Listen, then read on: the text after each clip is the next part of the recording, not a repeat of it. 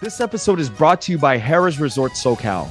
Nestled against a rolling hillside and just down the road from Palomar Mountain, guests at Harrah's Resort SoCal can expect gorgeous views, friendly staff, available night and day to encourage everyone to have a great time.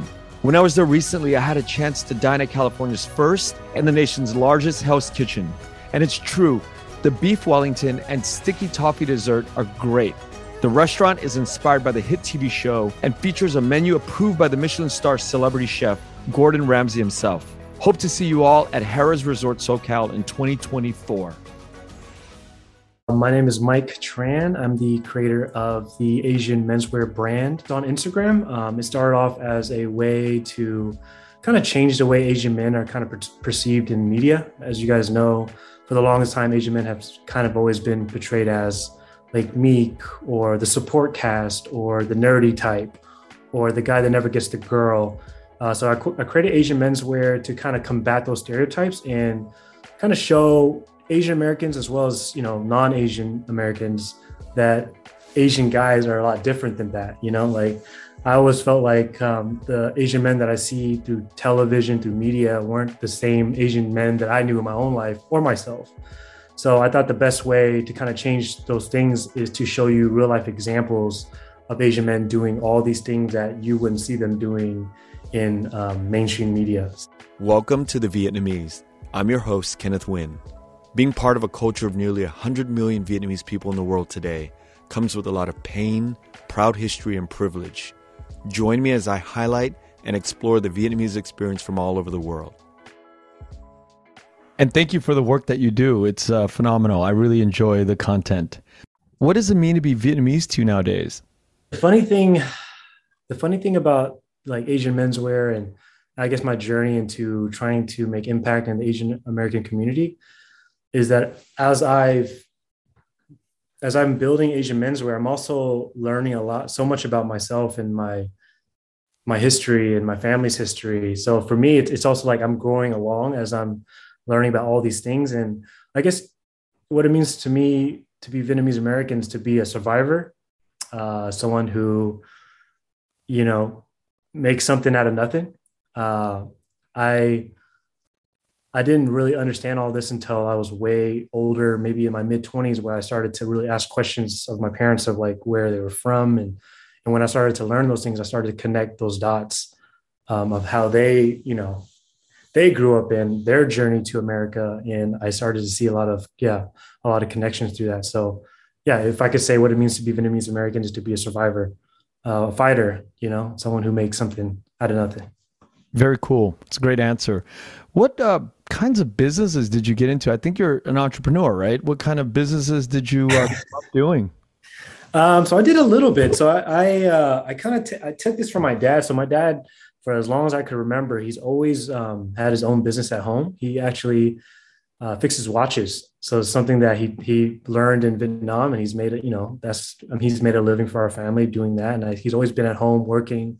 So I've always had, kind of had like the entrepreneurial spirit, and so you know, right in high school, I always wanted to, I always wanted to figure like I always wanted to become an entrepreneur. I wanted to solve something. I wanted to bring value to people. So I started off as very young selling like iPhone cases uh, on eBay. I would I would buy them for like pennies and then resell them uh, in America. And then I started just dabbling in different things. And um, at the time, uh, in my early teens, I I collected a lot of uh, sneakers. You know, collectible sneakers. Where you know, as a lot of people may know, like Jordans, the resale value uh, goes up when you buy them because you know they're a collector's item.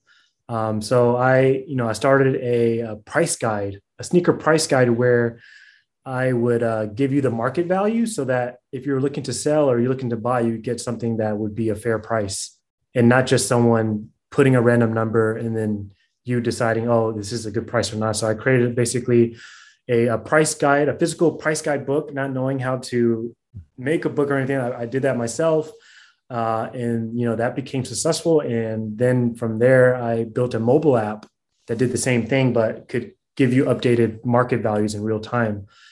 Um, so i've always kind of dabbled into it. Uh, eventually i went back into corporate america into sales. And then this is there this is kind of where i kind of had that itch again. I wanted to do something more impactful. And that's where asian menswear was born.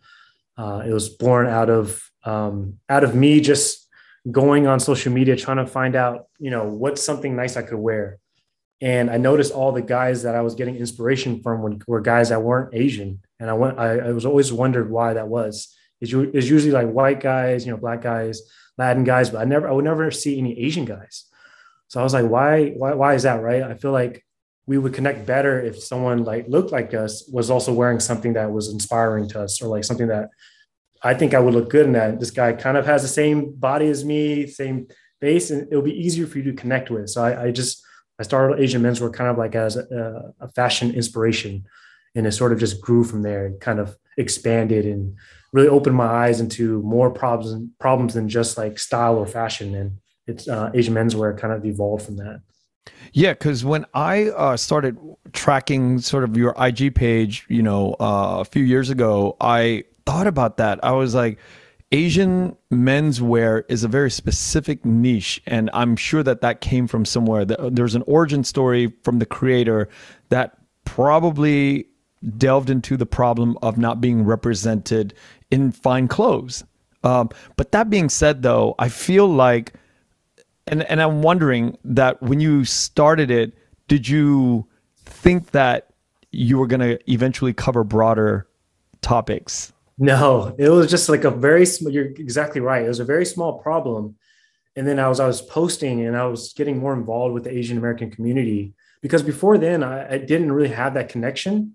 I grew up uh, mostly around like um, like Hispanics, Black Amer- Black whites, but I didn't really have a large Asian American community. And social media was really where I started to get like get that exposure and and learn about these issues I never even knew about. So as I'm connecting with Asian creators and they're posting these things, and then connecting with Asian Asian centric pages like NextShark or Asians Never Die, then I'm like learning about all these things, and, and it started to become like this community, also a learning learning opportunity for me.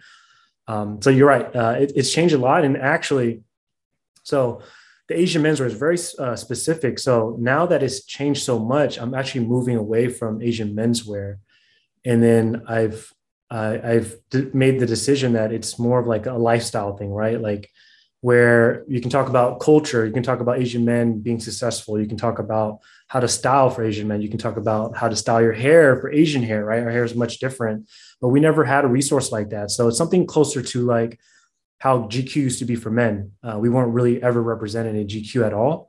So that's kind of the direction I want to take. So for now, I think it, it better it embodies what I want um, Asian men's or AM is going to be in the future. So it's it's very it's weird. It's like a personal growth, but along with the personal growth is like the brand also goes along with it. So it's pretty cool. So are you going to rebrand the name of it? Exactly. Is is yep. for now it's just going to stand for AM. Uh, I'm removing the, the menswear is going to slowly disappear because it's not just like suits. It's not just like high. It's, it's, and that's not something that I'm interested in as well. And I know if it's something that I want to continue doing, it's something I have to enjoy. So I think AM just makes more sense. And, um, and will Asian AM still stand for Asian menswear, or what? No, it's so for now I haven't figured it all out. But I think Asian A it's just gonna be AM. But for those who know, it does stand for you know it does represent for Asian men. So we just keep it that. Um, but I think we're moving away just from just menswear um, altogether, or like menswear specific, and more so just a lifestyle. Yeah, because as I'm consuming the the page, uh, the content of the page over the last few years, I thought the same thing too. I'm like, this guy is going to evolve. So it's going to evolve one day. It's going to yeah. morph into something more dynamic, more broad than just menswear, because of the the things that the content that you've posted. And uh, I am very excited for the change. Yeah, I, I hope so. That's the reason why I, I took a step back because I felt like I was I was as I was posting, it didn't feel right because I knew this wasn't the long term vision that I have uh, for AM now. So I had to take a pause, right? I had to take a pause and then make that move to go towards something like you said, more dynamic, more broad, more general that I think would be more valuable um, and helpful to the Asian American community. So You, know, the crazy thing is when I look at you, you're a very handsome young Vietnamese man. Thank you. I appreciate it. Thank you. First of all, I want to put that out there. You don't seem like the kind of guy that would have issues sort of in the wide world of the mainstream, you know, global mainstream. You you seem like you would, you know, you're very even keeled and you do you think that you suffer uh, that's a heavy word, but do you think that you are afflicted that's another heavy word. no, please throw, throw it at me. With I, any I, of these, I know what you're getting at. So I actually, I hope this is what you're getting at. But I, go for it. Go, go for it. You are, are you t- are you talking about like um, suffering and like putting myself out there more, or is that what you're meaning? Well, yeah, getting to that. It's you know, Please. are you afflicted or suffering from the way you look at yourself? as it appears in the mainstream do you do you because i look at you and i'm like oh very confident and i've seen you know obviously your content you you you appear very uh, confident and and assured. Now does that come from some sort of uh, source pain that you've experienced in your life growing up? Or is it something that you you embody and you're like you want to help out other asian men succeed in that way? Okay, got it. Um, that's so funny that you say like the, the confidence because a lot of times it is not confidence at all, at least from what I know or I feel sometimes. And that's also a reason why I don't put my face out there too often. Um, I think it ties a lot. I don't know what it is, but I don't know what I've noticed in the Asian American community. We're very private as people or just i don't want to say everyone but it seems to be a common thing where we don't like to talk about ourselves we like to kind of stay behind in the shadows uh, because a lot of times when we do try to talk about ourselves or put ourselves out there it almost seems like we're boasting in a weird way you know but i'm slowly learning that talking about what you're doing and and talking about yourself a little bit isn't boasting but a lot of times it's it's a way for you to inspire others and if people don't know your story and people don't know what you're doing, then they they don't know. Um, and I'm slowly trying to move away from that. So I don't know if that answers your question, but I I think um, I don't know. I feel like sometimes my upbringing um, affected the my like I, I guess my confidence perceived to the world. You know, like how I'm perceived to the world uh, was was you know I don't know. It suffered from how I grew up. If that makes it makes perfect sense. And and I think that it is rooted and tied into a Confucius upbringing, a Confucian culture, where mm-hmm. we are really taught to be humble and absolutely and not show how well we think of ourselves, not our authentic selves. So it, yeah. it clashes with this Western idea of put it out there. You know, uh, you are what you are, and just be authentic.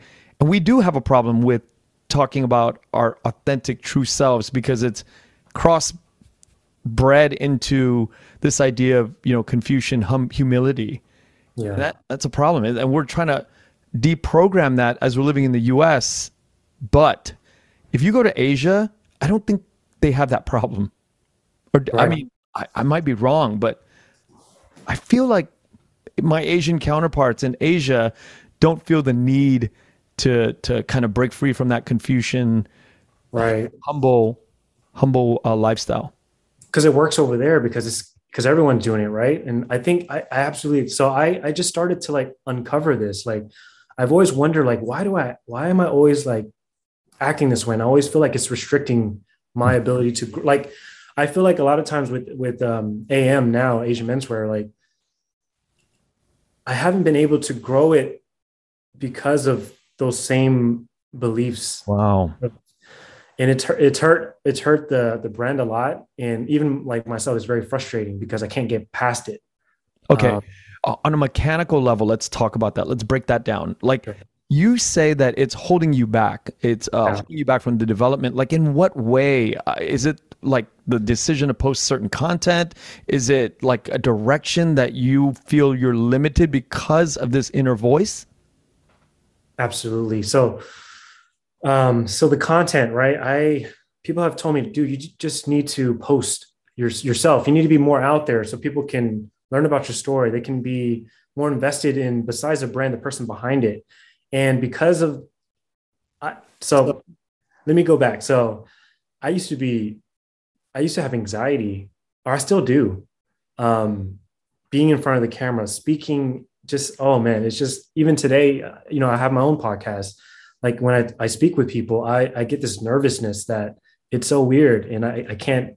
I mean, I'm getting better, and this is the reason why I went into sales. I started, I tried to do all these things to kind of get outside of it, but it used to be so bad where I could feel my heart pumping, and I, it's not even anything serious. It could be just me speaking in front of three other people, and I had this thing, I under, couldn't understand what it was. I don't know why I had this anxiety, but I think it ties into back where, like, you, you just kind of want to be in the background. You don't want to make the noise. You try to just be invisible so that you don't do anything bad.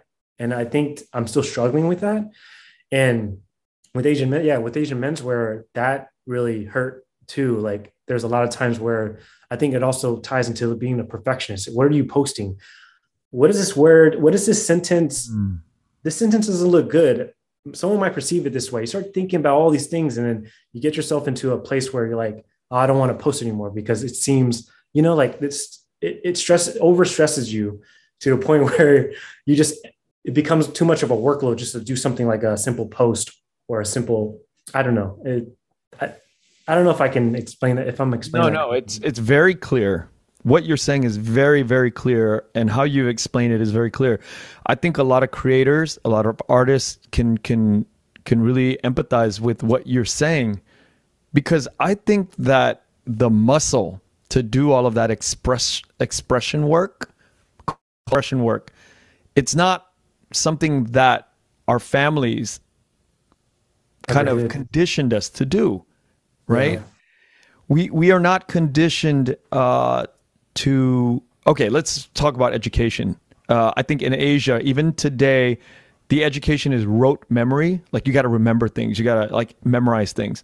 It's not asking you to think outside the box of what you're memorizing and synthesize that information to go, okay, all right, well, here's my two cents. Here's my take on what I'm reading and learning about. The I think the the, the curriculum in Vietnam because I I'm close to some professors is that we are not uh, trained and we're not conditioned to to speak up and we're not pushed to express what we truly feel and that bleeds through all of the men and women that come out of that culture and society yeah, I, I, I know as I'm learning more, like I'm, like I said, like I, I see my family history and I see so many connections to it. And even today, something as simple as someone telling me, just do it. Like it's so easy, but it's no. so difficult for me to do it. And I'm like, I know it, it, it is that easy, but for some weird reason, there's something that's, it's just like, you know, like you said, like that, that self-talk or like, then like not being able to condition to, to be able to do that. Right. So, I mean, it's like it's like this is a very basic analogy, but it's like that's like telling somebody who's in their late twenties to go out and play basketball very well, right? If right. you play basketball ever growing up, and now somebody's telling you, "Hey, go out and do do some you know do some work on the court," it's very difficult. And not being born into families where we're playing sports and you know mm-hmm. conditioning that muscle to go out and express and all right, let me ask you this. How many Asian men are really looking into the camera and giving their thoughts? Like you see mainstream white America, there's yeah. so many guys like just looking into the camera and they're just going and ranting. Oh. Yeah, that that that's like impossible. I, I had this conversation. That's so funny. I had this conversation uh, with Dennis Yu. He's uh he's um, um he works at Spotify, but he he brought up about like the bamboo ceiling and and the model minority and how you know like our the eastern and western cultures clash. So it's so funny that you bring all that up and and we covered a lot of that where you know again we, we're not taught to give our opinions on things and express how we feel. So it bleeds into corporate america and that's the reason why we have so many um, asians staying within like the that that level because we don't do that necessary step in Western culture to show that we're, you know, because it's just this Confucian, right? We you just do good work and we're kind of expected to move, but that, that's not how it works. Like you have to, even if you don't really know what you're doing, I yeah. guess, then you just if you speak up, you're going to be seemingly the expert versus someone who may know more, but because they're holding back, they're not talking, they're perceived as, you know, un, like, you know, like they they wouldn't have it to to move up to that next level. I suspect the reason we don't have stand-up com- comedians in the Vietnamese uh, in in country in Vietnam is because of this very thing.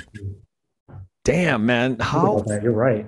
Wow. Fucking frightening is it to just go up and fucking just go off or you know develop a, a one hour special you know that shit is that takes a tremendous amount of courage to do that.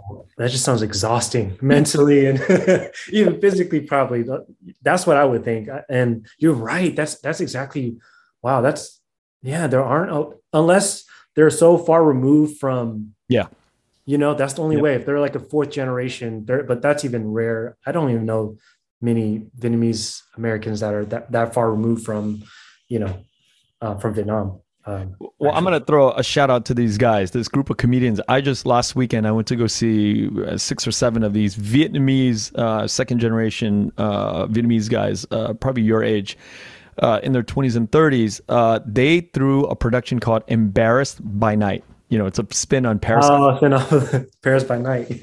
yeah, shout out to those guys, uh, Fred Lay, uh, Alex Zung, um, a few of these guys that put together um, this comedy uh, night where it was just Vietnamese comics, Vietnamese American comics, and uh, man, I am so proud of these fucking guys, man. Killed it. They killed it. They killed it. Yeah, they killed it. And some of them are, you know, working in LA at the comedy store. Some of them are, you know, opening for Jay Leno, and you know, they, they're making inroads to to this world. But the ability to talk into a camera, just straight talk into a camera and speak your thoughts, you mm. and I, I think we need to we need to evolve into that. I know it's frightening, right? Yeah. I, I, was going to ask you, like, was your pot your journey into podcasting smooth too? I mean, did you do any other like speaking um, gigs, or was this something that I don't know? Um, yeah, I, would love to answer that. After 9 okay, so when I graduated college in 2000, uh, in 2000, uh, in, at 9 11, uh, it was like a year after or two, a year after, I went to, I, I was like, all right, I'm going to stop in the film industry. I was like working as an agent assistant. And mm. I stopped and I was like, I took uh, classes and I'd been singing maybe on and off for 10 years. Okay. Yeah. That's cool. Yeah. But that there is a lot of revelatory things in that experience. So I pursued it for a good five years. I went to school for a year for vocal training and and then in those classes at, at MI, which is the Musicians Institute in LA, there are these classes that force you to think outside of just singing. For mm. example, there is a class on improv, right? So there's like 12 people in a circle and you are, you know, there's a song that they assume everybody knows, like the song Route 66. So they'll take that song and they'll make us improvise, taking the lyrics out and then just saying and singing whatever the fuck you feel using your own words and and writing the melody however you want and then bending the rhythm, bending the beats that was an eye opener for me. So we we had these mm-hmm. exercises, and then I would go on stage and sing, and so that would be my only uh, experience for for those five years. But I drank a lot. I drank uh, a lot of vodka because I could pour vodka into a clear bottle, like a water bottle, on stage, and people would think that I'm just taking a, a drink of, of, of, water. At the end of the night, I'd kill like eight ounces of, of vodka, and I'd be so smashed that but but that was the problem because I couldn't grow if I was always smashed. I couldn't be in real oh, time and allow myself to to grow into a comfortable, uncomfortable position, right? So, right. so, so you're using the the alcohol, alcohol to kind of get you. Oh, I see. To numb to numb the discomfort, and if you're numbing the discomfort, you're not growing as a singer, as an artist, as somebody who's your instrument is to feel, right? And you yeah. can argue that, you know, alcohol does take you to funny places where it, it, takes out the inhibition. But at the same time, I think that that was a big, um, so like after five years and, and that m- amount of drinking uh, really made me go, you know, this is not going to be for me because I don't have it. I, I, just, thought I never had it. But maybe if I didn't drink and I forced myself to grow, you work through it. Yeah. Work through it. Yeah.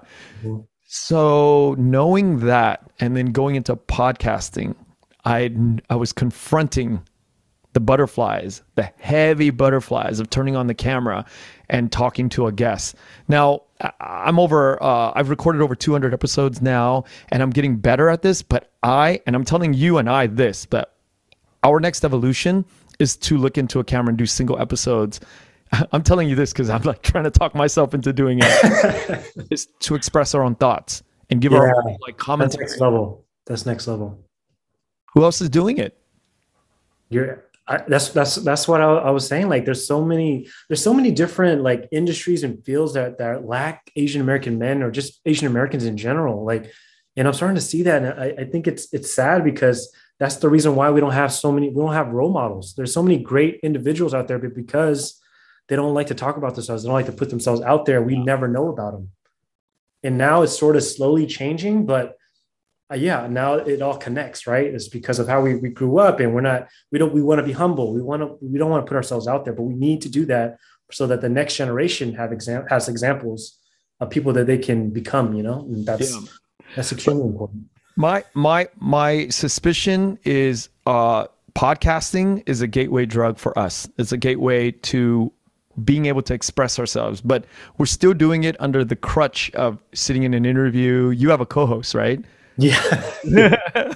so there's a triangulation of information. The ball is in the air. You can still think, right? While the ball is in the air, you can still yeah. think, move, right? That's next level to go, just just to go off off script and just off go. Script. Yeah, I I have never, I um, that's why like editing editing is such a i think that's my crutch to be able to, to edit um, the podcast episode obviously to make it streamlined and easier to listen but i use that to to help you know remove maybe things that i think too much about that may may have been good or not but because i'm uh, i'm so hard on myself i guess i might remove it i don't want to be maybe seem this way or that way um, that could be my crutch now that we're, we're talking about it um, mm if I'm honest.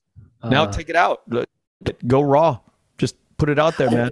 That's the thing that's been sitting in the back of my mind. Just go raw. Just go leave raw. it all out there. Yeah. Yeah. Fuck polishing it.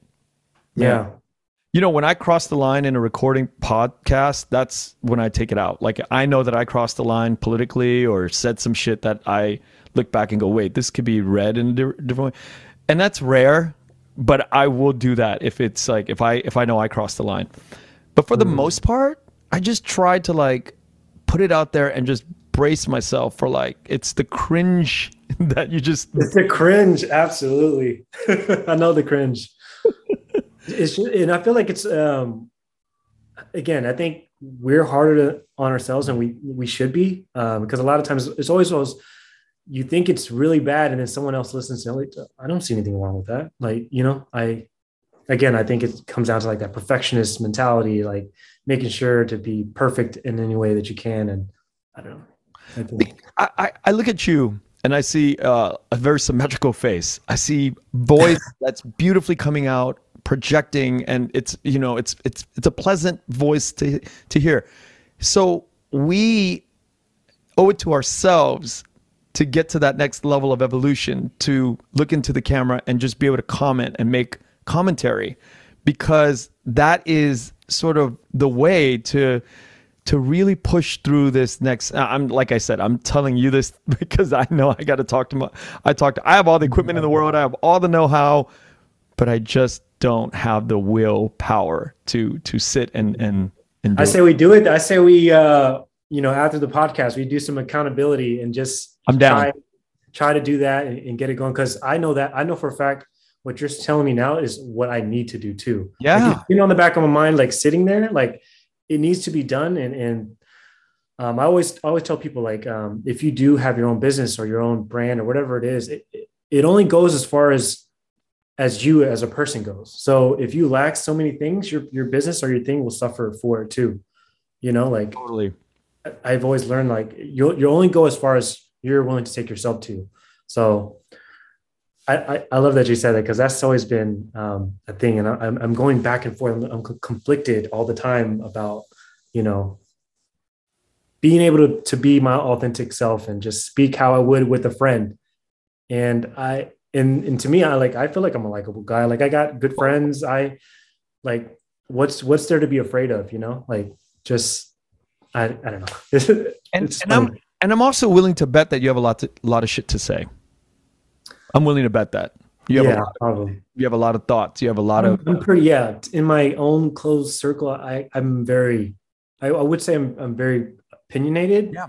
Also have a lot to say about a lot of things too. That's very true. That's very true. And I would I would even say the image that people see on Instagram or even online is is another another level, not even the level that needs that I, I feel like the true if the true face would come out, it would be more of a connection with yeah the audience. I, I truly believe it's like the Japanese thing where it's like they have three faces, right? They have the face they put out, whereas the face that have the friends, and then the third is the face that they're when they're alone or something mm. like that. Hmm. For what they call it, but I mean, you are working in content and we're ingesting content. We're ingesting our content, we're ingesting other people's content. We are not robots to not have thoughts about the content we're ingesting and the synthesizing process of the a culmination of all those thoughts. It's, it's impossible for not for us not to have these opinions about the world, you know? And then mm-hmm. it's like take it a next step further. If we don't have opinions about the world that we're ingesting or that we're processing, other fucking people are making these thoughts for us. They're creating, right. they're putting their thoughts out there for us. They're not, it's not our thoughts. And I don't know. I mean, other than the big comedians like Ronny Chieng and, um, you know, maybe Simu, I, you know, he's not a comedian, but uh, there's no really people that are talking into these cameras and making these monologues or these right. thought, these thought you know, and you know what I think doesn't help at all too? It's because, and again, it, it goes back to that mentality where you're supposed to be buttoned up, you're supposed to be polished, right? And it's like a like a crab in a bucket mentality. So yeah. I think the the other fear is that knowing how we are and how other Asian Americans are, it's it makes it even more scary to speak out because you know how they're going to think. So that's why a lot of times when you do see an Asian American speak out, Asian American parts of the Asian American community are disown them. We don't want nothing to do with that person, yeah. and that's what they do so fast. And I think that's a, like a scary thing for knowing that that's going to happen. Right, like Simu, he's outspoken. He's probably the most outspoken we've seen, but compare him to other you know celebrities and things. He's nothing. He's mild, you totally. know, in the way that he speaks. But I've seen the comments of people like, "Oh, he shouldn't have said that," and they burn him. It's like, you know and then when you do that it's like you want us to to speak out but what do you want us to do? You know it's like it's sad. It's really sad because some people keep that mindset and they don't they don't deviate from that you know? And i think that's a big issue in the asian american community uh, at least in my opinion. Not not entirely but like obviously there's a there's a part that we know about that do that. So well, I think that's burn, definitely the burn in the comments are real because sometimes we do cross the line. I make mistakes all the time privately, get called out by my friends or people I work with, and I make these huge mistakes with toxic masculine, you know, thoughts. They're in here. Mm. They're not. They're not cured or they're not non-existent. They exist in here, but can we have a space where we do our best and then as it's being corrected we get better right? Yeah right. Because how else are you going to fix it right? I mean yeah. it has to go through sometimes we need to go through that evolution to get you into the right place because not everyone's going to come out with the perfect answers or the way to think about certain things. So i totally agree with that yeah. Yeah. How did the podcast come along? How did it get birthed into the world? Um so I was doing a lot of just like static posts, just a single post highlighting different individuals that we never, a lot of us didn't know about, like Asian Americans doing all these different things. And so the podcast, I wanted to be able to go deeper. So aside from talking about the highlights, I wanted to show people the backstory because then when you hear about how they grew up, you're like, wow, that's how I grew up. And mm-hmm. then this is where this person ended up. And I wanted to, to deliver that. And also a part of it was also to, to be able to one day speak my mind fully and have that medium to do so. Because again, like I told you, like um, I was painfully nervous uh, my first episode, or as soon as the mic is in my face, I'm already breathing heavy. Uh, if you listen to my first episode, you can tell right away. Like I was speaking extremely fast. Um, it just, it was. I, can't. I can't explain. It's, it's, so much different now, but I still have a lot to improve on. Um, but again, that's just me knowing that if you're uncomfortable with something, that just means that it's an opportunity for you to improve right? It, it, it's not a message to run away, but a message for you, a signal that you should probably do that. And by through, you know, by practice, you know, day, day one day after another, you'll get better, and eventually it'll become second nature to you. Just like every other person that I watched on YouTube, and they said you would have never imagined they were this person, and then now they're here. It's because they put the, the work in day in day out, yeah. and eventually, right? It, no, nothing happens in one day. It's a day times yeah, a thousand. Absolutely. And then you get to that place. Like you said, like the conditioning, we were our parents conditioned us in a certain way. It's going to take time to reverse that conditioning by practicing the other way until you get used to it and becomes normal. So that's something I try to preach on the podcast to help any, you know, just guys or whoever listens to the podcast to like whatever you are today is not going to be who you are. It's just up to you to, to change that. And that starts with doing the uncomfortable, right? So Absolutely. And I think that um, the long term uh, podcast environment in the Asian American community or in Vietnam, or people are not used to long form yet, but in the white mainstream, people after years now are like, I'm addicted to white mainstream podcasts. There's a lot that I like. I can't wait to get on and listen. And be, and I and I hate it when it's like 45 minutes. I need that shit 90 to two hours now. Oh so, wow! I thought you meant like, oh, I don't like it when it's that long. You no. No, wow. I, I, need long episodes, and and I talk uh, to uh, like some like my brother, and we talk about how there was like this podcast. Uh, Lex Fridman. he had somebody on for six hours, and my brother's like six hours was not enough for him. Oh my god! Because think about it. If you're a fan of somebody, and this is the first time they get on and they tell they're fucking they're like the most interesting woman on the planet to your mind, and you're like you're a big fan. Don't you want to get every little bit of nook and cranny if they're so interesting?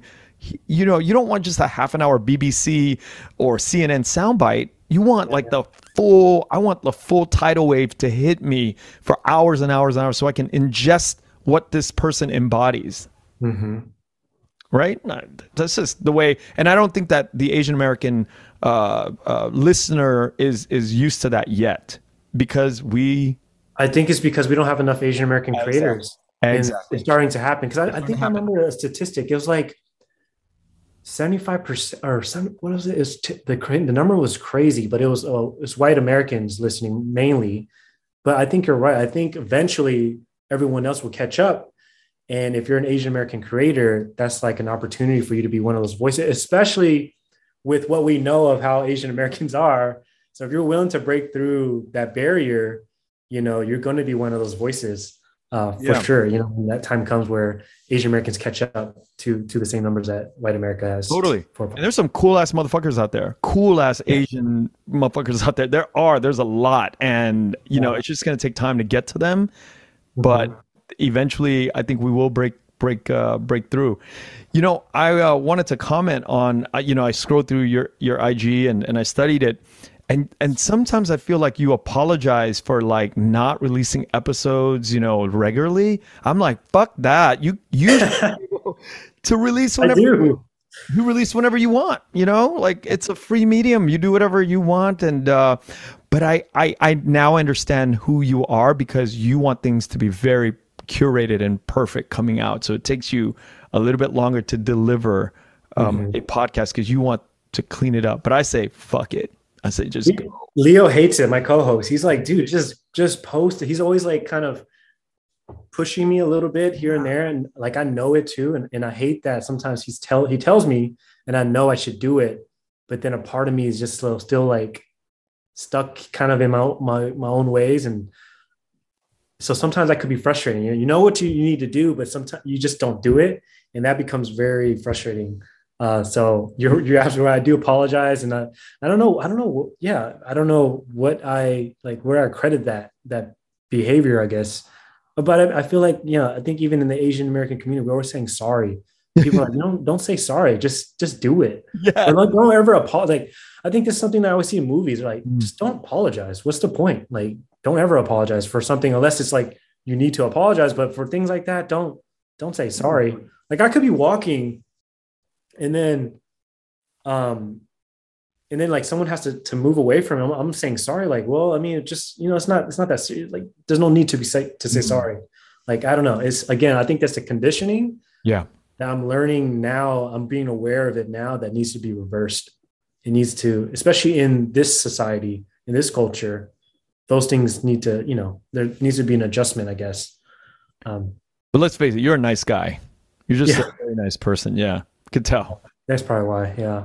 I know. And, and even with like, um, and even with business, like it's so hard for me to even ask for, for mm. money and things like that. Cause it's like, I see it as, oh, I don't want to ask. It's like kind of embarrassing almost, even though there's a business side of it.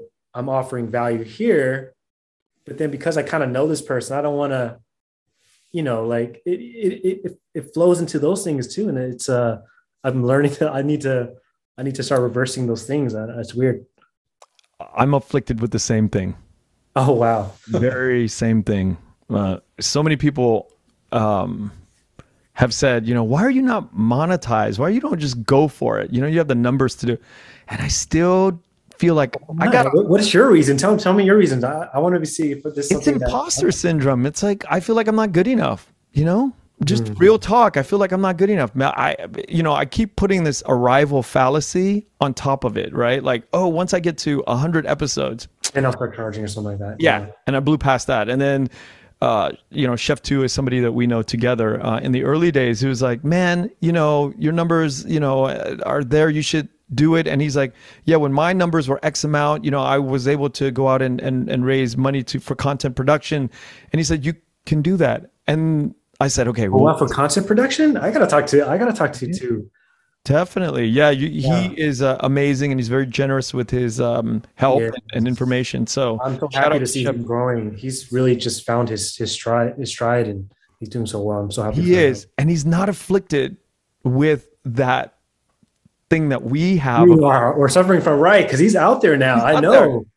I'm, I'm pretty sure he developed it too because I know there was probably a point where he was also like that, but he knew, no, I gotta, because now he's one of the outspoken guys for sure. So yeah. So oh, he is definitely. Yeah, that's one guy that's that's really out there doing it. You know, leader of the pack, uh, just speaking his mind, speaking his truth, and being authentic to the world.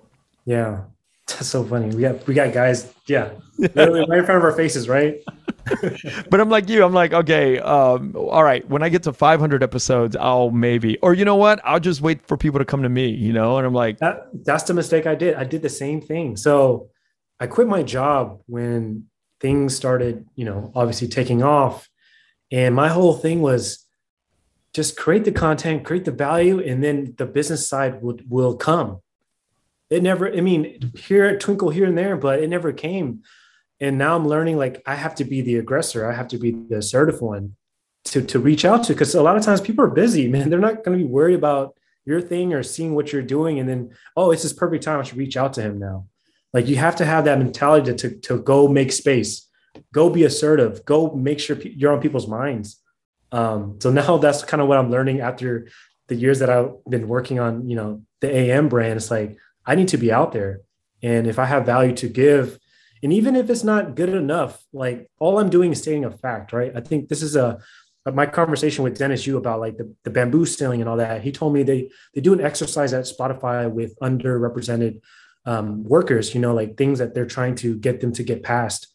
And one of the ways that he was telling me that um, a lot of times Asian Americans or just anyone in um, minorities in general, they they think too much. So if let's say they have something to speak about, they are like, oh, should I say in this way? Ooh, what, what are they going to think if I do that? Hmm. And then he basically said, just say it as if it's a fact, and that's it. You can't control how people perceive you. At the end of the day, it's just just just imagine it's a fact. Someone could perceive it as a good thing. Someone could perceive it. It doesn't matter because you can't control that. what you're trying to do is control people's perceptions, and that's not ever that's never going to work because Right. people come from different backgrounds. You could say I'm a nice guy, someone could perceive it as oh this guy is doing this and that, but it's like there's nothing you can do. So you might as well just say it and not worry so much about how people perceive it because only you'll know how you perceived it, right? Or how you want it to be perceived. So that's what he said. He said, instead of just worrying about what you're going to say, just say it and then think of it as like you're just you're stating a fact. That's it. Just Eh. think of it as a fact, and that's it. That's it. And you know what's crazy, Mike, is that there are creators out there with 5,000 Instagram followers that are killing it, that are making six figures, right? Oh, I've heard of those guys too. Absolutely. They, and they're real. They're, they exist out there. But if you think about this, you have 35,000 and you are at the forefront of men's wear. How much would clothing companies chip in to be Right. part? You know, I look at because when I look now, this is all a surprise for me that you're feeling that way. But I'm, and I'm glad that we're being so candid about it and being very public about it. And this needs to be talked about because Yeah. you have a clothing you know you start out as a clothing and you still can go in that niche if you want to even if you Right. change it to am you still can do sponsorship brand sponsorships with clothing companies all day long Yeah, What's so funny is I actually just started doing that, and I already have uh, three three brand deals because I had I was forced into. it. I have to do it. I want I want this thing to continue, and I got to get over being embarrassed about asking Wow. for the money or like the business. Like I ha- I can't. Like I want this to survive, and I know it's valuable to people. So I have to get past myself. I have to remove my ego or whatever the hell is restricting me, and think of it as, hey, I need this to survive and this is what I need to do. So that's so funny that that you, that you actually mentioned that because I, I literally started that last week, um, doing that the uncomfortable like hey this that's awesome like kind of like feeling like I'm begging in a way. Yes. like, yes ego. I don't know, man. It's like I don't want to be that guy, but everyone does it. So it's like, and you're not. I don't know. It's so funny. and, and and some people do it with honor with conviction with belief Yeah. that this is the right thing to do like i am helping your brand out by Yeah. bringing customers to your clothing line and you know like that would be silly to think that you don't have the force the the, the power to bring eyeballs to their clothes. it's just yeah, now, me on the other hand, that's a different. You know, mine is a, a cultural heavy, you know, uh, Yeah. platform. It's it's a little bit tricky to to to to align with certain brands because yeah, it's just a, a very much more broad. And so I deal with that. But when I look at Asian menswear, I'm like, man, there's like that's a perfect niche to be in. You know, it's Yeah. so perfect. Well, I mean, uh, for the longest time, it, it was it was so difficult for me to like figure out what the monetization path would be because, again, I, I, must be stubborn or something. But I was like, you know what? I'm not taking any just sort of brands. I'm. It has to be mm-hmm. this and that. And then obviously that strategy hasn't worked. So it's like now it's like you need to just get something going and be happy with it. Don't feel a certain way because at the end of the day, it's a it's a business transaction, right? They're only going to pay you if they see the value in it. If they do, that means it's a it's a it's a good partnership. It's a good deal. So I'm learning, you know, to finally kind of step out and like really get out there. We'll we'll see how that goes, but Yeah. uh, I'd love to. I actually after the podcast, whatever, I'd love to hear about that guy you said with six thousand followers and what are they doing? Because Yeah. that's another part that I I I I have trouble with, like the business end of it, right? So that's another thing I'm still like trying to figure out um, now. I'm always the guy that solves that that that gap, but then that next level has always been something that you know I'm not the best at yet. So um, it's funny that you mentioned that too. And Yeah, I, I could talk to about this with you afterwards till we're blue in the face, and I guarantee you, I am the smartest person alive to know what to do. oh but God. I am not the guy to do my Do own. I'll give you, I'll give you so badass advice. You know, I'll be like the other chef, uh, like the other side of chef Tu. I'll give you so much pointers. Oh but you like, you lift up my like my my P and L sheet, and, and and I and I'm un- completely per- paralyzed. I cannot do my is so crazy. and I think it, you're right. It's ego related. It's just ego related. I, I can't step out and go, okay, well, uh, can I get some money? Because Yeah, it's just the rejection. It's a rejection on my my myself. Yeah. I even think again, I think it's the conditioning again, because even in like I don't know. It might be just me, but in Asian culture, like you don't ever see anyone begging. Like, because I think a lot of ways we tie it to begging. Like we're we're tying to like asking for it, and that's just a weird concept that we can't really. I don't know. You're no, no. You're right. Something I'm thinking about. I don't see beggars, and a lot of times in like like Asian beggars, or they're never just like, oh, hand me money, or or I don't know. It's ingrained in our culture not to do that, or it feels that way in a business sense. I don't know. Now, uh, when you finally look out one day to the American and global mainstream landscape, what are some of the signs in your brain, in your mind, in your heart that Asian men have finally arrived? What are the metrics? All right, let me. I think one of the ways is when an Asian guy becomes someone that all races want to emulate. So example would be we had we had Jeremy Lin, right? He was pretty big, one of the biggest at the time, or still is, which is crazy because his his his whole shoot to mainstream media was 10 what 10 years, 10 years ago, ago 2012 so it's like it's like a bruce lee and then we got a jeremy lin right? It's like it's it's always these gaps. But the problem with jeremy lin is he's still very niche. Like the people who wore his jerseys were always just asian americans. It wasn't like black kids were out there wearing jeremy lin or trying to be you know like a like a like uh, if i think about it in basketball terms like kobe everyone uses kobe when they shoot. I think the time when an asian american I guess, guy is transformed is when he is in mainstream media and every race wants to be him by looking like him, wearing what he wears, or doing those things. And we're not quite there yet. Um, and that's that's the I think when we have that transformation. Even with Simu, I don't see other races besides Asian Americans like really, you know, you got you got Batman. Everyone wants to be Batman as we were younger, right? Because those were the only heroes. Mm-hmm. It's like it's just a white guy in a Batman suit. We haven't reached that yet, and I think once we do that, then it changes everything. It it changes how we're perceived because if if you're willing to want to be this person, whatever negative stereotypes you have in your mind are gone, right? So there's a, a an example of men who uh, women like, but not men perhaps wanting to emulate is BTS, right? Yeah, that's always so, a conflict. Yeah, it's, it's like yeah, it's like they've they've uh, they've taken over this wonderful landscape of music, and they have uh, a lot of adoring women across the board. I've been, I've been to a BTS concert when they were here in LA, and I think that walking out of that concert, I was immediately uh, I was walking on I was a high you know from from from that experience of just all these women mainstream you know it, it, just felt like they had these sold out nights and it was like oh my god we've arrived.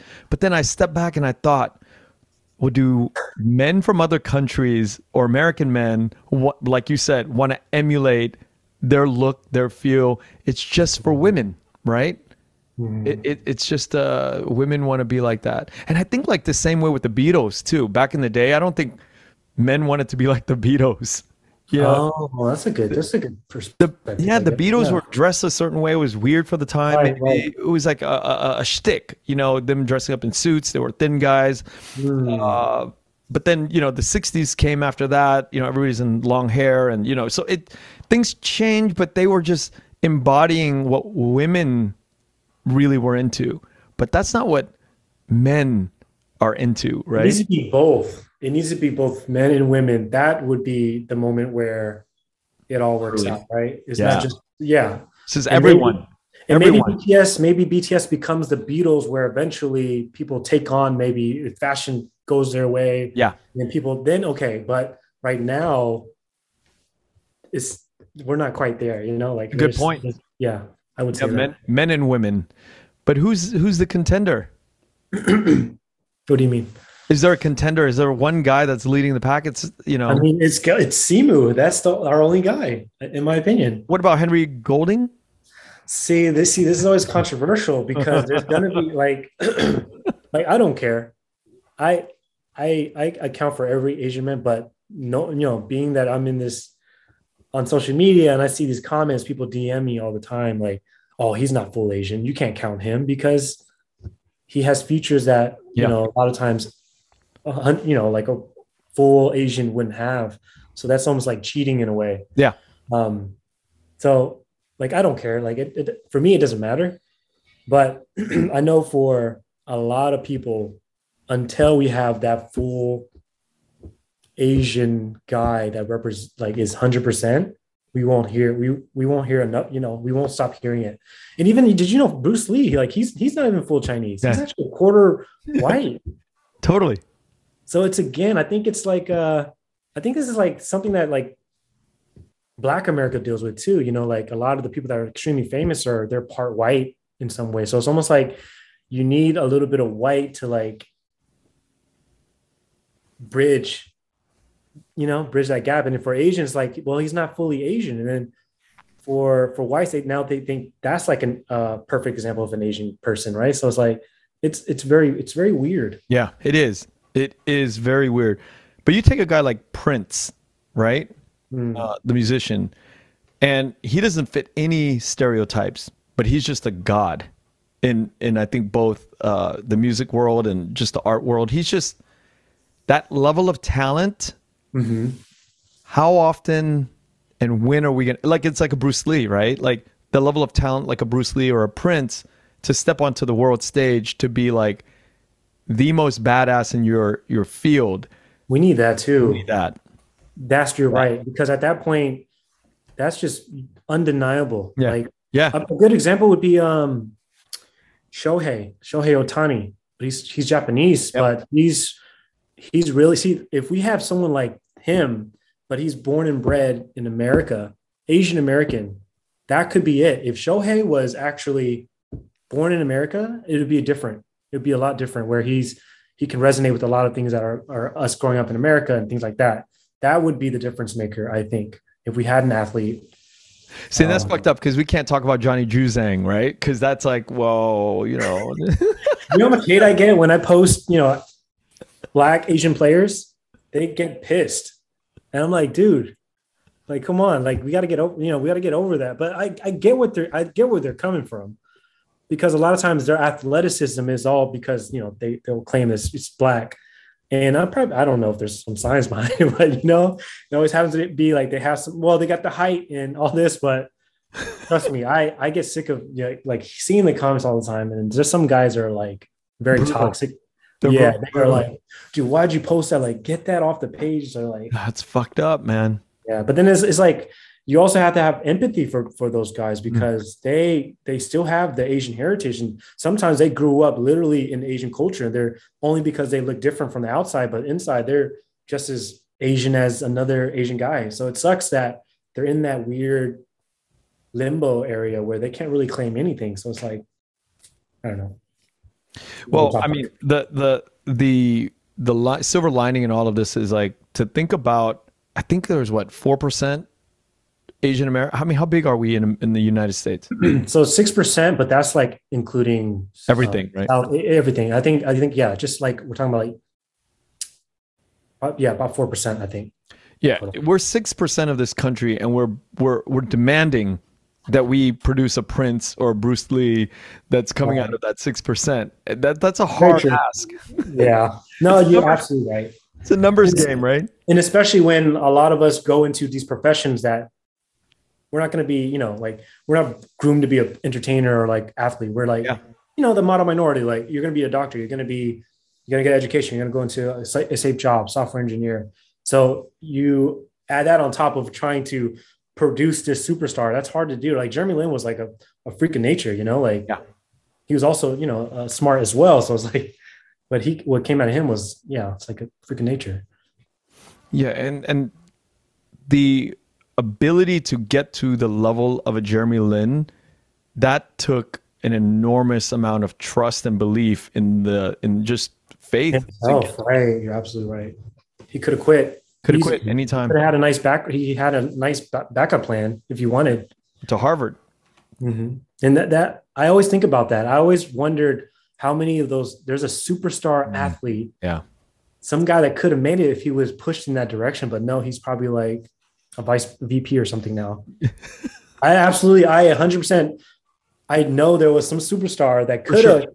had it all, but he just went the other direction because we're kind of, that's, you know, like, that's what we're conditioned or like we're taught to to go into. I I wholeheartedly agree or feel like there is a superstar somewhere out there. Yeah, for sure. Or something like that. Yeah.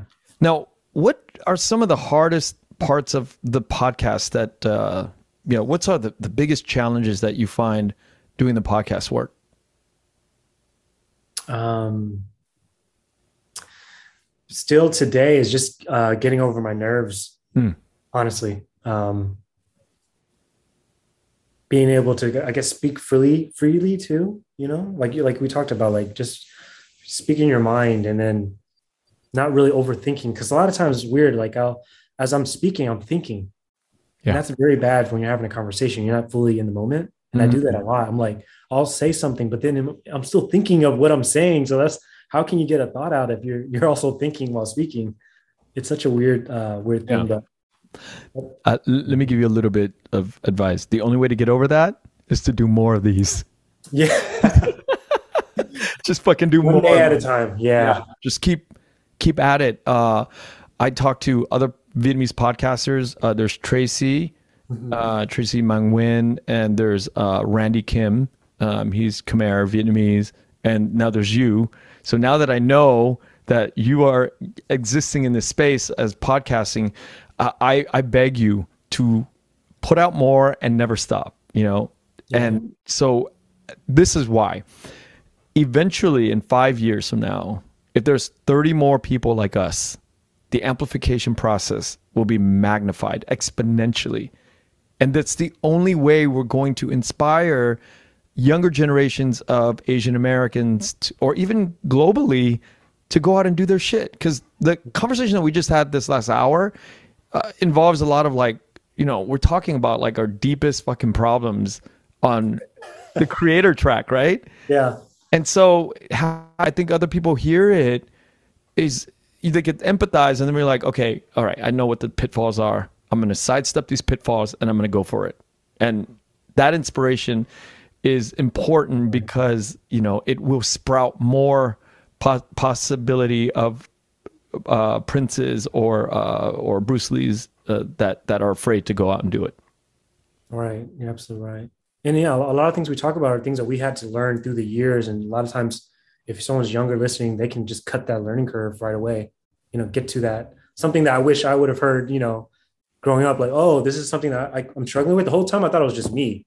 Then I learned like this is like a community thing where like if I would have learned that early on, then I could have been able to like figure out how what what I can do to kind of get out of that mindset.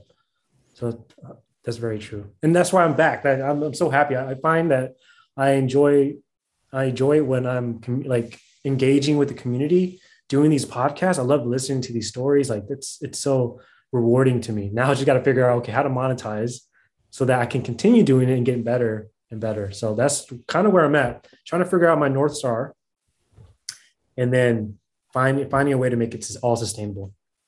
Yeah, I think you're well on your way. Uh, you know, I had a lot of questions prepared, and you know, I think we hit on a lot of them. And the beauty of like today was uh, there's a lot of free flow because you know you came with it and I came with it and we have a lot of problems that we brought and uh, I think those things are more interested than a bunch of you know customized questions that I had laid out for you. So wow, this is great. I feel like it's so so much nicer when someone is interviewing me, and I find that when people do ask me the questions, I'm, I'm pretty open. Yeah. Even more, even on my podcast, like I'm willing to talk about so many different things that I wouldn't be like I would think about it before I spoke, but here it's weird. When people ask me these questions, I would just, I just normally just let loose and just tell how it is. It's so funny. Maybe the pressure's off because I don't have to handle like the pr- production process and make sure that the, the episodes yeah. well and things yeah. like that. So that's definitely a, a big, you know, that bears down uh, the weight on on on the host. It's uh, that's why you're doing an amazing job. I mean, this is why, right? 200 episodes later, and you also got a really nice voice. So I feel like you have that studio podcasting voice. So Thank you, Mike. I, I, really appreciate the kind words, and I appreciate your time today. You know, it's a, it's a, it's always a gift to to have Vietnamese young Vietnamese talent uh, in the world, and I appreciate the work that you're doing. And let's uh, keep it going and uh, touch bases uh, often. Yeah, absolutely. I, am pretty sure after this we uh, we should talk. All right, awesome, Thank Mike. Thank you. Thank you for listening to the Vietnamese with Kenneth Nguyen. The Vietnamese is produced by Brittany Tran. Special thanks to Jane Nguyen, Catherine Nguyen, Tina Pham, Sydney Jamie, and Christo Trin. Please find us on Instagram, Facebook, and TikTok at the Vietnamese Podcast. You can also find us on YouTube where you can subscribe, like, and comment. Please rate and give us a review wherever you find our podcast.